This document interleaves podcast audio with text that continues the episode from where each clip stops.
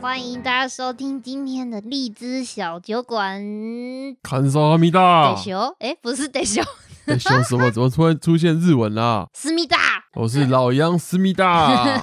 乱讲一通，哎、如果真的有修韩文的 人，想打死我们。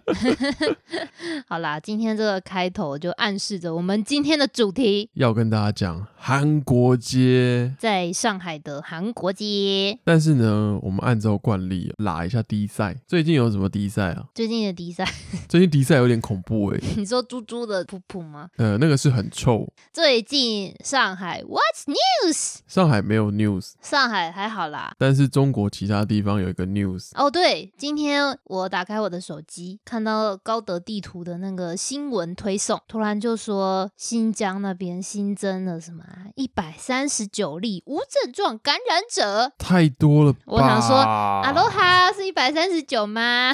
对啊这是怎样？啊！为什么突然发现这么多啊？好像就是因为说有发现一些零星的感染案例，所以他就那边开始有大规模的去调查嘛，然后就说哦，我们查到了一百三十九个都是无症状的感染者，到底有多少无症状的人在我们附近啊啦、这就母鸡斗喽，哎不呀知道不怎知么道，天气越来越凉，嗯，我们的心也越来越……凉凉凉凉我最近看到那个什么钟南山，在中国这边有一个防疫大师。啊，对对对，嗯对，钟南山就说这个疫情的反扑跟气温很有关系，天气开始转凉，我们我们不就要开始准备那个撤退计划了？嗯，明天就给它飞回去， 毅然决然的登出。嗯，哎，那如果登出我们节目该怎么办呢？就变成奇怪、台 湾。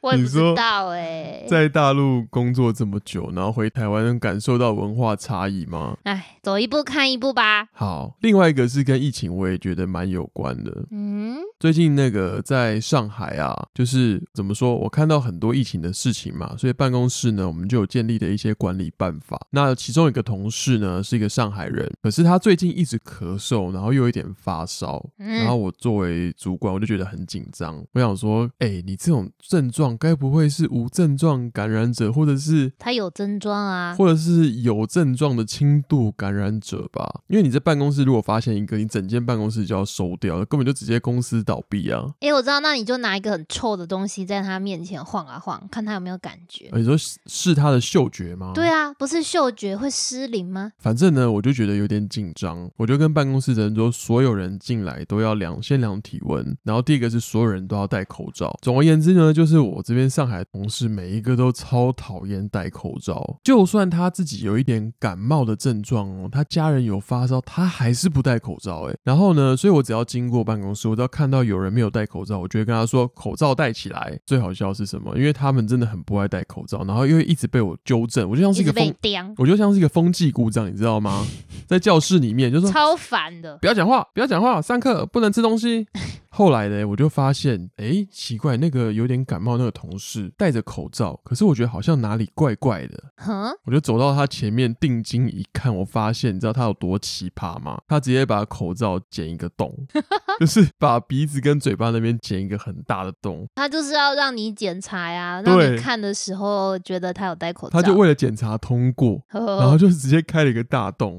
我说你干嘛这样？你是为了保护你自己，也保护别人。他就说没办法，我戴口罩，我没有办法呼吸。可是真的很多人说他戴一般的口罩没有办法呼吸耶，我觉得是不是跟他的鼻子的构造有点关系？哦，你可以把它整容啦，把自己鼻子弄得尖一点，就可以把那个口罩跟鼻孔之间制造一个大一点的间隙。呵，说到整形就想到那天我跟老 姚去酒吧，去那个 Twelve Bar Blues，然后呢就进来一对男女，男生是台湾人，所以我就诶看了一下是谁哦，不认识。然后那个女生呢，哇，穿衣服啊什么都弄得哎、很好超看，美，其实很很漂亮。但是因为灯光有点暗嘛，我就跟老杨说：“哦，来了一个正妹，好漂亮嗯哦。然后后来呢，那个女生呢就走到一个灯光比较亮的地方，嗯我跟老杨就定睛一看，哦 哟，鼻子有点像那个皮诺哦丘啊，就是那个小木偶， 我我也没那么尖啦，很但是面，它是一种有点像果子狸。 我觉得从侧面看比较明显，它是一种呃非常不科学的鼻子，真的就是果子狸呀、它那个角度非常的完整，大概是嗯 maybe 应该是什么负六十度之类的。你从侧边看，就像是一个王少伟之类什么鹰钩鼻吧那种王，少伟，What's that？就是五五六六那一个啊，哦，对就他鼻鼻子子有很尖吗？很嗯尖。你怎么跟王少伟这么熟啊？五六不能亡啊！我们从小都唱他的歌、哎，我难过的是，放弃你，放弃爱，梦被打碎。好了好了，哎，sorry，sorry，sorry，哎、那他鼻子这么尖，要怎么戴口罩？我觉得应该可以吧，就是中间会有个地方特别凸，会穿破口罩。对，可是它的气流应该会非常的充沛，就不会说呼吸困难啊。反正不管它啦。 总而言之呢，就是 maybe 秋冬疫情就第二波、第三波要来，嗯，希望我们可以活到二零二一年。希望我能够看到二零二一年的太阳。嗯，好，好就当你活到一月一号。 God， Flag，需要这样吗？我们这段 podcast 就会在新闻上面一直被反复播放。 你说这是你谋害亲夫的证 据不是啊，这是什么一语成谶，上海台籍什么 podcast。预？God，啊等言一下先先敲桌子，先敲桌子，不要乱讲 好话。啦，算了算了，当然还是希望中国这边不要大爆发，因为如果这边大爆发的话，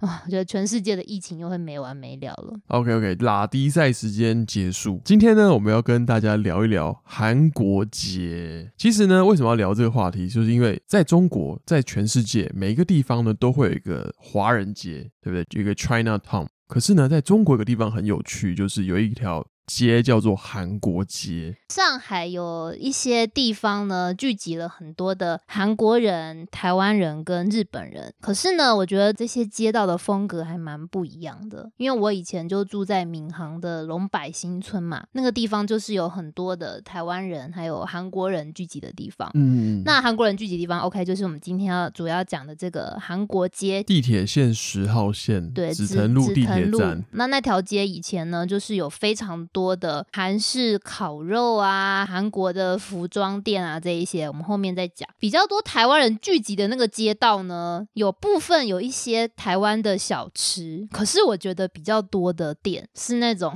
粉红色的店，你 说是就是它特的殊服务的那种粉红吗？就是我二零一三年的时候来上海嘛，那那个时候对于这种特种行业比较没有什么扫荡，所以台湾人聚集的地方，我觉得超奇怪的，就是有很多那种灯光，你看起来就是觉得嗯唔对哦，然后一楼坐着很多长头发、高跟鞋的女生，诶，可是为什么啊？为什么台湾人聚集的地方就会有这一种啊？我觉得好怪、我不知道哎、是不是我们这种闽南、福建文化特别喜欢养小三，或到者底是搞什么、就啊？是有一些特种、特殊服务？不过后来扫荡就没有了啦。那比较多日本人聚集的地方呢，哦，就很高级喽，什么黄金城道啊，什么红宝嗯石路啊，那那边就有高岛屋百货，有很多给日本贵妇去的理发店啊，什么做美甲的呀。对，其实都是亚洲人，感觉在这个鄙视链的上端，还是日本人在金字塔顶端，感觉上是哦，然后再来是韩国人，嗯，韩国人完之后才是台湾人。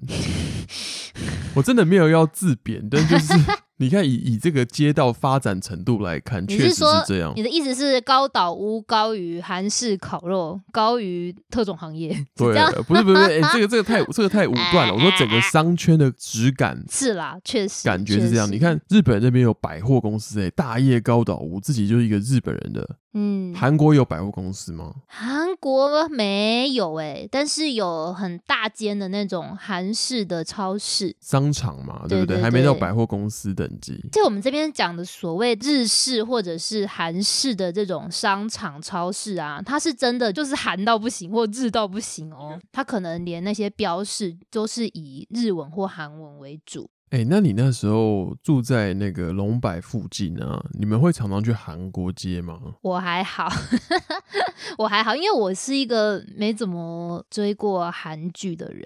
那个时候，我有认识一些上海朋友啊，他们就会邀说：“哎、你住龙柏啊，那我们去紫藤路那边吃韩式烤肉。”我就说：“啊，为什么你突然那么有兴趣？”他们就说：“哦，最近就看了什么《来自星星的你》啊，追了一些韩剧，所以他们就特别想要去吃韩国料理。”理。所以其实还是透过那种韩国的影剧或甚至是 K-pop 这种文化输出，让大家更想要去喜欢这种韩国文化吗？嗯，对啊，因为这些料理平常在市区比较没有吧。其实你老说实很纯正的韩式烤肉，哎、其实你真的回想一下，我们小时候好像真的很小的时候，国中、国小应该没有吃过韩式料理、欸，我觉得顶多就是石锅拌饭，然后吃一点泡菜，其他其实没怎么吃得到、欸。哎，你看韩剧里面不是会有什么韩国炸鸡啊、辣炒年糕啊、什嗯，么炸酱面啊那一些，其实一般的餐厅不容易吃到的。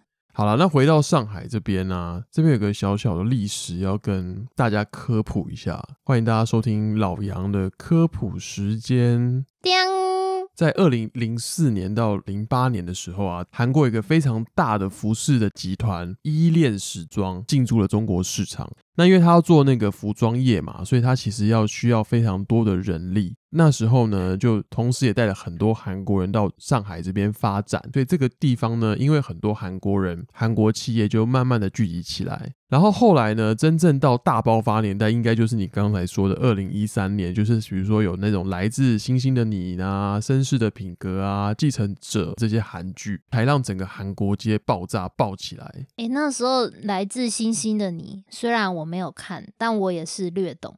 你怎么懂？都教授是不是？对，都敏俊 熙嘛，对不对？还有全智贤，因为那个时候呢，上海不止韩国街，其实有很多的韩式的面包店啊，嗯很多的一些什么潮流服饰店啊，它的门口都会摆一个都教授嗯 一个那种人形立牌，形对不立对？牌，好像韩国很流行这种放人形立牌，所以我印象蛮深刻。哦，我记得那时候一三年的时候，到处都是都教授、哎 e v e r y w h e r e 都教授好像所有人代言的东西都代言了一轮。那 anyway，因为这种韩国的影剧输出啊，让韩国文化在中国一个大爆发。但是，因为韩国你们知道，它非常的属于亲美的阵营。当时在二零一六年、一七年的时候呢，美国想要在韩国部署一个叫做萨德的飞弹防御系统，所以当时呢，整个中国的呃民情啊，就吹起了一股反韩的号角。反弹的号角，对，只要你是韩国，就是就是不行啦，就是烂啦，你这个韩国人就是就是往美帝这边靠啦。我现在要出征，我现在要出征。，对，因为这个飞弹，达，因为这个飞弹系统呢，第一个说它有防御功能，就是说如果你有一些什么呃飞弹要打到韩国啊、北韩飞弹啊、中国飞弹、哪里的飞弹，它可以有一些防御。但是呢，这些飞弹呢，它有一些远距离的射程，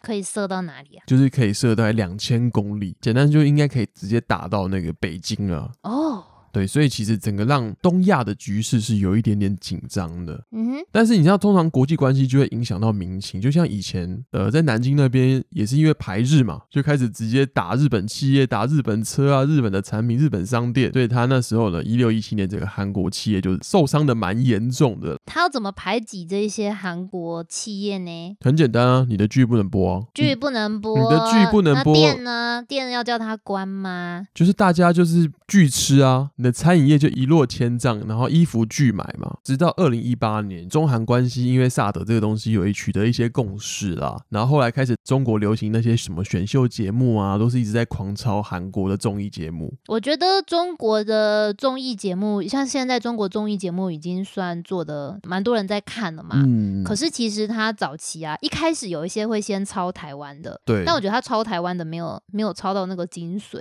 台湾的精髓是什么？就是很吴宗宪吗？不是啊，康熙啊，哦但是这边 OK，OK 人讲话会比较拘谨，所以无厘头的那种幽默，他们有点超不来。他不能，他们这边的怎么讲？演艺人员不能挑战言论的边界对他啊啦。不能像台湾的徐艺熙娣人，一样讲一些很就小小 S 很那样，小史， 想想讲啥讲啥，对，不很太尖行。锐的话没办法。对，所以后来他们就开始抄很多韩国的综艺节目，比较那种嗯玩乐性质的吧，对像对对对呃对跑男，反正一开始呢，就是有一些它是确实有受到韩国的授权，有一些是没有。然后韩国哎、我要告你，然后他们就哎、来告我啊，反正没完没自了。产权这种东西永远就是在中国是无解啊。像韩国有一个什么 Produce 一零一，在嗯中国就弄了一个创造一零一，完全就一模一样的节目。放过一零一吧，就不能一一九什么嘛。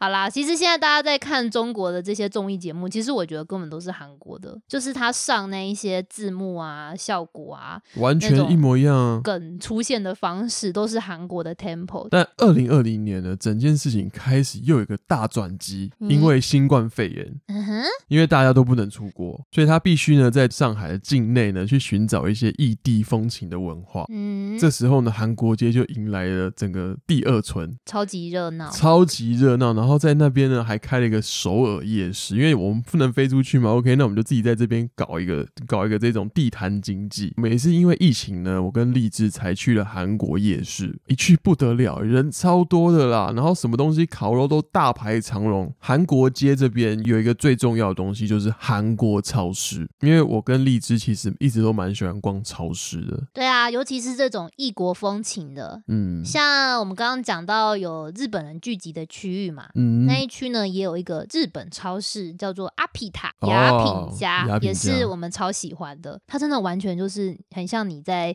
东京逛超市的感觉，而且它每天晚上也会像日本的超市会有特价。嗯一些嗯熟食就会有个阿姨在旁边开始贴贴纸，然后一开始还会先贴八折、那六 折、五折，然后五折的时候大家就会冲过去 开始抢那些食物。哎、我觉得这是上海很有意思的地方、哎，对，因为这边特殊的社会组成的结构，所以说会这样子的，比如说台湾超市啊、日本超市、韩国超市，对，所以在韩国街这边呢，他们也把韩国这种方式的超市搬过来，但他们的命名都很有趣。都是一个英文字加什么 mart，比如说它有 W mart，有 G mart，有 K mart，其实里面卖的东西我觉得也差不多。应该说这几家超市卖的东西差异不大，但是跟非韩国超市的卖的东西就差很多很多了。哦，对对因对为，它真的全部的东西几乎都是从韩国搬过来的吧？嗯，它那大个包部装分袋上对面对全部都是韩文的，我一看傻眼了。麦片啊，我们平嗯常很熟悉的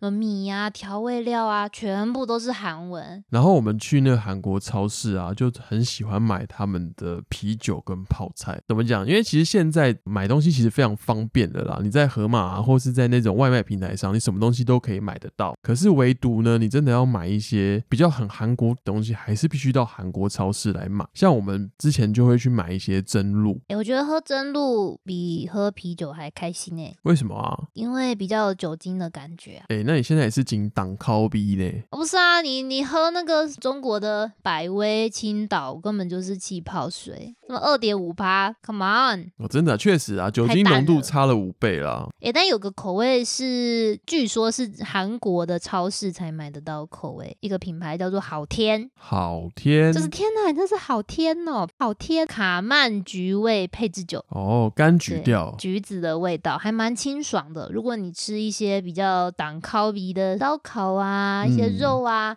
你配它这个柑橘调的配置酒，我觉得还蛮适合的。但我觉得还有另外一个也蛮好喝的，就是韩式的米酒。这个米酒呢，其实有点类似台湾那种原住民买得到那种小米酒，有点像有点像是，但呢甜。甜的，但韩国的米酒它会更甜一点点，然后它会用也是一样用很多水果入味，像我们之前有喝到那种葡萄的啊、水蜜桃的，然后喝起来就是甜甜酸酸的，蛮好喝的。然后最后一个呢，就是韩国超市你一定要买的是泡菜，这个泡菜其实跟你在外面一般买的不一样，他们这边的泡菜呢，第一个是味道非常的正宗。你怎么知道很正宗？你有去过韩国吗？我没有，但我就觉得比较正宗 了，跟你在台湾吃到的不一样。我觉得台湾很多这种所谓的韩式泡菜，其实都已经经过 localize 了，我觉得有点台南话，你知道吗？就是丁丁这样哦对，有点子。甜甜的。其实我们在这边吃到的韩国泡菜，我觉得它的味道还蛮强烈的，嗯，还蛮直球对决的， 就是酸就很酸，咸就很咸，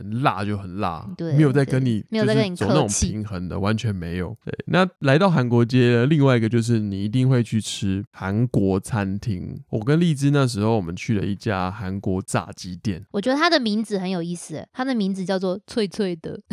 哎、很写实啊 脆脆的”，可是你看，它店员都是韩国人，应该味道不会差太多对，那吧？老板是个年轻的韩国男生，你知道，在上海很多那种异国料理店啊，就是嗯跟你讲说哦，比如说日式、韩式、台式，就老板一出来就比如说是一个什上么海宁，对，就想说，嗯，超多台式餐厅老板出来上海宁那，你这样子正宗吗？这很不正宗吗？这就要用口味来决定了，不一定是看老板哪里来的。也是啦。不过当，然，如果你看到哦，他就是韩国人，你就会觉得嗯，好像先安心了一半。对，确实你会觉得，OK，如果老板是当地人，应该会比较高的几率是比较正宗一点。哎、不过我觉得这家脆脆的韩国炸鸡还不错哎、我以前对韩式炸鸡的印象不是太好，来自星星的你很红的那个时候，全上海的人都在疯要吃韩式炸鸡。那那时候有一些朋友的聚会啊，大家说啊，我们点一些吃的，一定就会有人说哦，我要吃韩式炸鸡。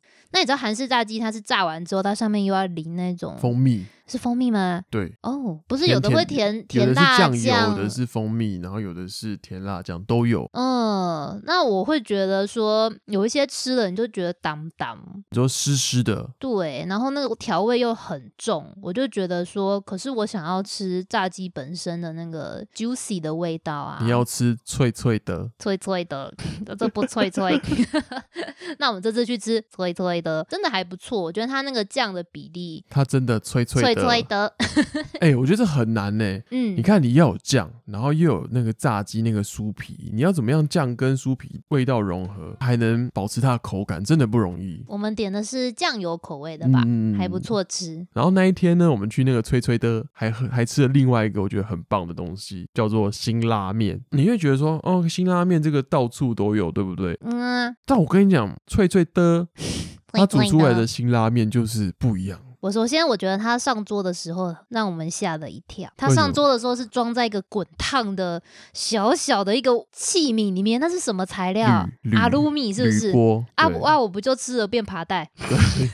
哎、我觉得很好笑哎、我发现韩国他们煮这种快煮面一样也是用铝锅，啊，就它跟不会有很多爬带，对，就跟台湾一样，跟日本一样煮那种粥啊，广东粥都要用呃对，铝锅锅，烧意面，嗯吃了应该都会变帕带。嗯，好啦，不要多吃。首先呢，它这个辛拉面装在一个超级滚烫，而且看起来有点变形的阿鲁米的小碗里面，哦，经过很多时间跟大火的锻炼，嗯特别好吃。嗯哼，视觉上就觉得这个应该会蛮好吃的，因为它整个锅子都在冒烟。嗯非常的烫，那有什么特别的、啊？你觉得跟你自己煮的有什么不一样？我说不上来哎、嗯，就整个感觉不一样。还是有欧巴的加成，就是不一样。我觉得有这个气氛，这个氛围，还有这个锅子，嗯，那我下次买这个阿鲁米，让你变爬 带。